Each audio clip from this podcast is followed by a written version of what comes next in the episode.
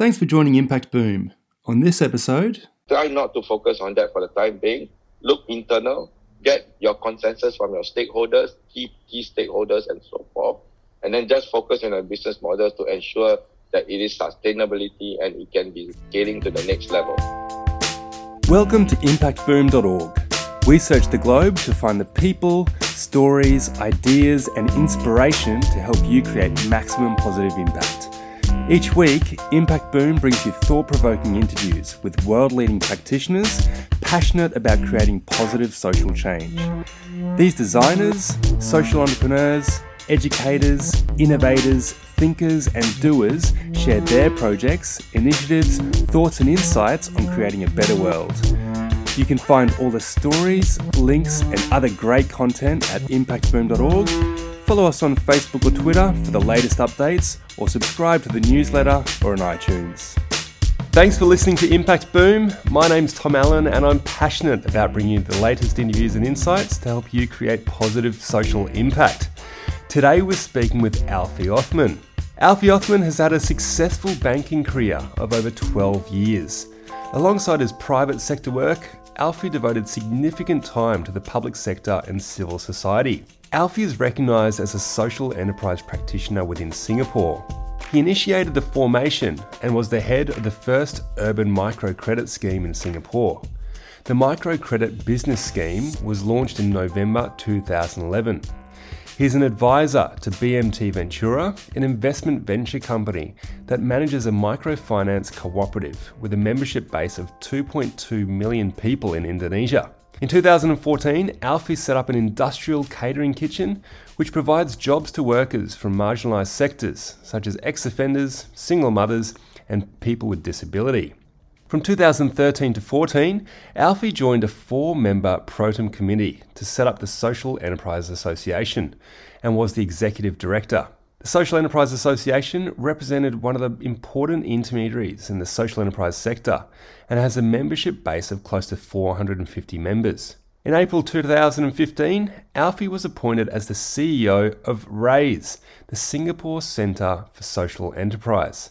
Alfie is also a fellow at the Singapore University of Social Science in the area of financial inclusion. So, Alfie, it's a pleasure to have you here online today. Thank you so much for joining us at the Social Enterprise World Forum in Brisbane a week ago. Really, really happy to be chatting and keen to start by learning more about what led to your passion in social enterprise. Thank you for having me, Tom. Passion is such a strong word, Tom. Um, yeah. So, what led me to social enterprise was more of trying to solve a problem that my community faced. Yeah. I, came from a very humble background, and um, traditionally, most of my friends, cousins, and neighbors, they are ex-offenders. And uh, I gathered that it was quite difficult for them to get a job. Yeah. And I was thinking to myself back then, this was about maybe 20 years ago.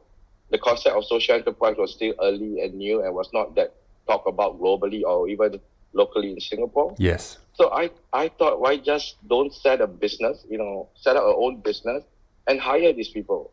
I know it's going to have an effect on my profitability or my financial bottom line. Yeah. But my view was as long as the business is not losing money and I, I can employ a decent percentage of my workforce from the disadvantaged group, should it be a, a good business model to kind of expand to? So that was the starting point. Mm. And since, you know, I kind of pushed that agenda. Again, this was 20 years ago. There was not much talk about social enterprises. Yes. Then more kind of uh, gather interest and gather wanting to know about, you know, the concept of doing business and being sustainable and creating an impact. So that kind of pulled me in. And, um, you know, ever since uh, I, I'm quite, I have a strong belief that this is another avenue of solving the issues of inequality and, uh, you know, equality among you know, as far as providing employment to the to the society at large. Yes, yep, absolutely. And look, you brought with you, Alfie, a, a pretty significant uh, length of, of, of, experience and insights coming from that banking and investment area. So that led into your work as well with RAISE. So tell us more about RAISE and the work that you've been doing. Yeah, RAISE typically is the sector developer. We started in 2015 um, the word raise is actually a verb. Is to raise awareness of social enterprises in Singapore and also the sustainability of social enterprises in Singapore. Yep. So it doesn't mean anything. It's an actionable word. Um, so 2015, moving on to 2020 for the first five years, and then COVID hit us globally. Mhm. So we, we, we kind of ponder and, and, and say that the first five years, we did a fairly good job of developing the sector. Yep. Um, you know, typical programs that you can see as a sector developer, building capacity, creating awareness, having a membership body, facilitating networking among our members and towards the business ecosystem. So those are what we have done for the last first five years and continue to do as we move on. Mm. But the next five years, we are quite sure that we need to build an ecosystem. Yep. We need to pull in the MNCs, the, the big businesses, government, the policymakers, higher learning institutions like the universities, you know, trade unions and so forth Yep. into the social enterprise sector so that I guess building a conducive playground uh, really helps, not just to build the sector, but also to create awareness, to bring in talent, which is very important these days, Yep. to the to the sector, and also to bring capital, private capital into the sector. I think this is also just as key as social enterprises need to scale. Yes. Yep, absolutely. And you're you're operating primarily out of Singapore, Alfie. So what is it that you think is unique about the social enterprise movement in Singapore? Yeah. So when we started this journey again back in 2015, uh, we look at various models. We look at the one in South Korea. We look at uh, typically the one in UK. It, it seems to be a combination of a top-down and a bottom-up approach Mm. of how to develop the sector. Uh, Korea especially was uh, quite heavy on the top-down, where early days they set up a, a policy or a legislation on what is and what is not a social enterprise Yep. um, we decided to take the other way uh, in terms of the community, the social enterprise sector itself have to define who they are. But that being said, we need to kind of have a silhouette of a characteristic of a social enterprise. Mm. So we don't define it from the day one, but we kind of, you know, uh, encourage the characters of a social entrepreneurship or social enterprise. So typically, those are three things we are looking into. One, you have to have a revenue model that is 50% market driven, Yep. meaning you can't depend more than 50% on donation or sponsorship. Uh huh. So 50% has to be from the market. Number two, 20% of your resource have to be intentfully allocated to creating impact. Mm. So just give me, I give you an example of that 20%. Assume you want to call yourself a social enterprise to provide jobs to the disadvantaged group. Yep. If you have a workforce of 100 and you employ five, well, that's good. It's a good CSR program, but not good enough to be a social enterprise member under RAISE Mm. it has to be a 20% threshold of your resource allocated for such things. Mm-hmm. The third one is creating products and services that is deemed to be innovative at that point of time. Um, that can cater to accessibility or afford- affordability to the disadvantaged group. Now, um, say for example, just for you know discussion's sake, you develop a wheelchair with a washing machine on it. Now, it might not be useful, but it's something new. But what if it is needed? Now, RAISE is not a subject matter expert in disability, so we refer to to higher institution learning or, or even non-profits, government agency who are expert in that social ecosystem. If they validated that, yes, we need a wheelchair with a washing machine, then we will encourage that production of wheelchair in the washing machine. Though I, I'm quite sure that it's not needed, I'm just giving an example. Yeah. It's it's really interesting to hear that specific definition that you are all using in, within Singapore. And it's quite similar, of course, to, to the other definitions from you know Social Enterprise UK um, and and other other bodies around the world, Alfie. So I- I'm I'm keen to learn more then about the key opportunities that you are really observing right now when it comes to growing the social enterprise movement in Singapore. What is it that you you really are, are prioritizing? Where do you see the, the low hanging fruit? Well, the, the low the low hanging fruit is creating employment to the disadvantaged group. Mm. Now, uh, this is you know part of the inequality or inclusive movement that almost every society, community, and economy needs to address. Yeah. Uh, but unfortunately, um, that impact is actually would have a big positioning on the business. because uh, you know again this is an hypothesis and this is we have data to also show this that typically hiring the disadvantaged group would the training cost is slightly higher and that would have a cost to the business and because of the type of you know employment creation business model the scalability function of that business model is also uh, quite tough to, mm. to attract capital yeah and and therefore the challenge although it's a low lying fruit you can basically achieve that impact easily yes setting up a cafe employ maybe five disadvantaged group but to scale up a cafe is quite tough because it's uh, heavy on the capital expenses. Yes. Yep. Yep. Low low profit so, margins too. Yeah, low profit margin. So although the impact is is in, in terms of you know getting the impact is quite you know as you say low lying fruit, but in the business side of things it is a challenge. Mm. Now on the flip side, we see more social enterprises creating products and services that are using tech, that's on tech platform uh, especially on the you know wellness um, apps and so forth. Now these are scalable business model. Uh, typically, the capex is a one-time heavy investment. Yeah. But you know, in terms of expanding, it's cheap. But again, to measure that impact as they scale, itself is a challenge. Yes. Yeah. Because it is not, you know, you, you can't see those or you can't measure those impact as easy as say creating an employment. Mm, mm, yep, absolutely. So interesting there to talk about both the employment creation arm, but also that measurement of impact. So, what advice would you then be giving, Alfie, to, to organisations who perhaps are out there operating businesses, but they are seeking to really embed that impact at the core of their work? Well, you, you have to be balanced. Uh, impact is given because that what drives you to do this in the first place. Yeah, yeah. Um, you know, of course, you talk about measurement. That is very important as well. But find a bit of collective understanding and agreement on how you measure impact with your key stakeholders, mm.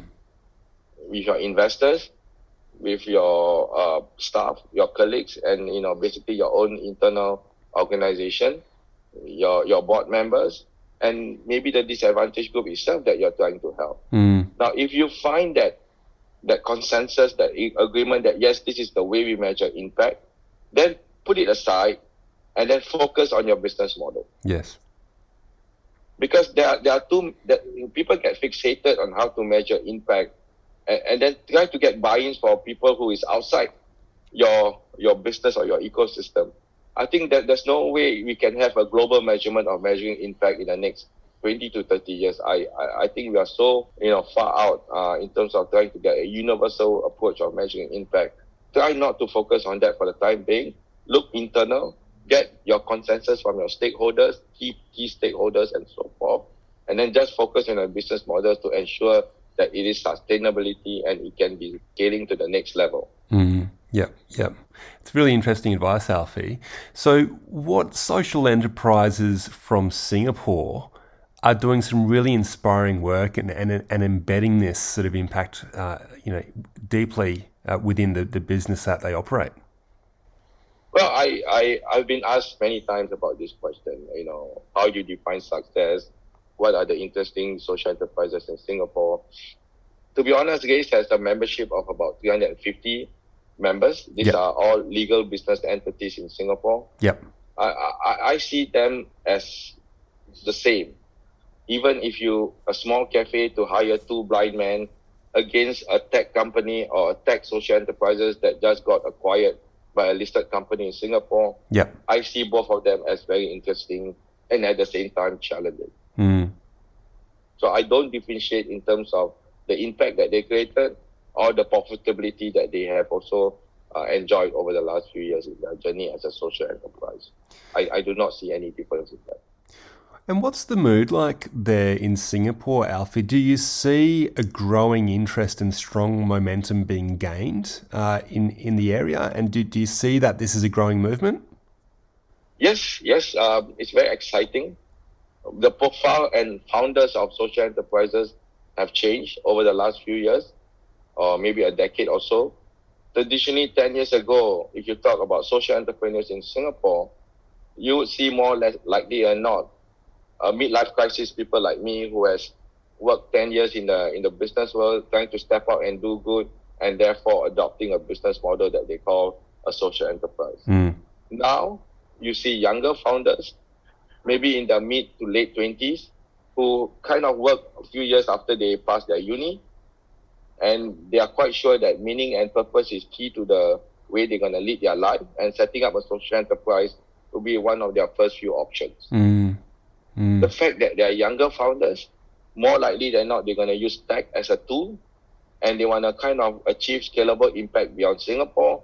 And that is also present an exciting business model for us to explore. Mm, interesting to hear. And and getting close to the end here, when we look more broadly at Southeast Asia, where are you seeing other really strong examples uh, in the region of social enterprise sort of raising up as a, as a movement? I, see uh, maybe on, you're talking about ASEAN or Southeast Asia. Yeah. You see the, maybe the traditional five, um, in, I mean, Thailand, um, Vietnam, Indonesia, Malaysia, and uh, Philippines.